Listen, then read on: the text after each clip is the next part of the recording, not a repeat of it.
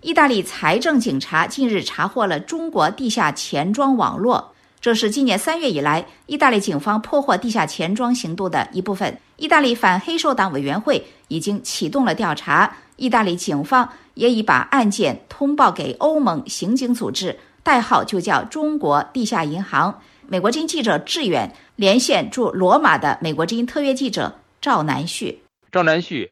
意大利为何此时加大对地下钱庄和逃税的打击力度呢？能否介绍一下警方行动的情况？意大利当局最近已经注意到，从意大利到中国经过银行系统的汇款，这几年来是出现了断崖式下跌。二零一七年，从意大利通过正规银行渠道到中国的汇款大约有五十亿欧元，到二零二一年就下降到仅为九百万欧元。意大利媒体报道就指出，新冠病毒大流行无法解释这种断崖式下跌，这意味着有巨额资金游离于银行监管体系之外。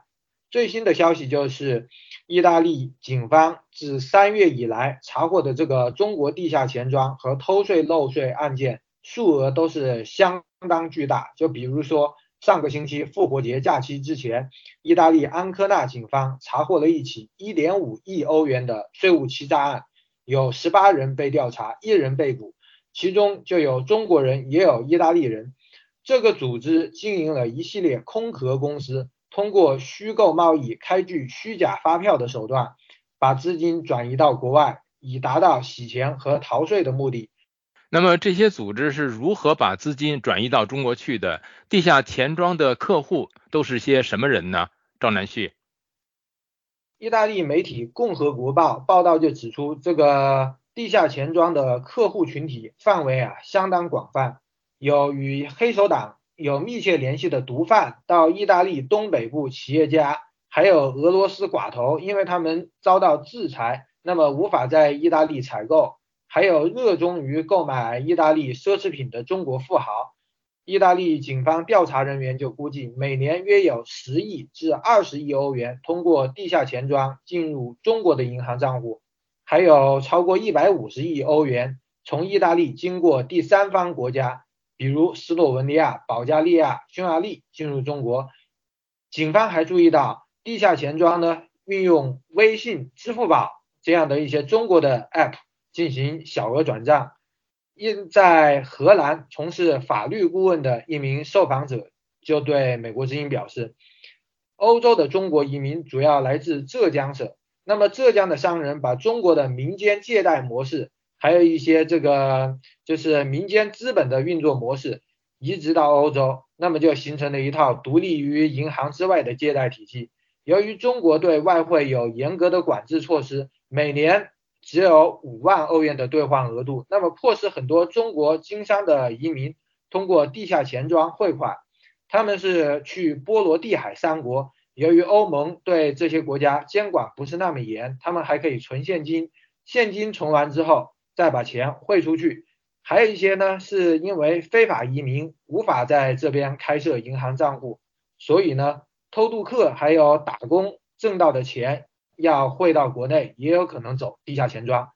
那么，能否介绍一下欧洲当地华人的反应？为什么欧洲经商的中国移民不加入当地国籍呢？在中国富豪希望获得海外身份的背景下，欧洲华人富商保留中国国籍。很多移民呢，当年是为了谋生偷渡海外，现在心态仍然还是小粉红。这种现象就很有意思。那么最近也有华人在网络讨论，就说把钱转回国内可能是越来越难了。在荷兰咨询法律咨询工作的王先生他就指出啊，欧洲的中国移民大多数来自浙江，他们的宗族地域观念比较强。早年来到欧洲的中国移民呢，现在是闷声发大财。经过多年经营餐饮业，其中一些人积累了上千万欧元的财富，但是呢，他们仍然保留中国国籍。还有富商第二代在欧洲出生，但是仍然回到温州娶媳妇，这样的现象呢，也是令人费解。王先生就分析说，中国移民不入籍，主要原因还是出于经济目的。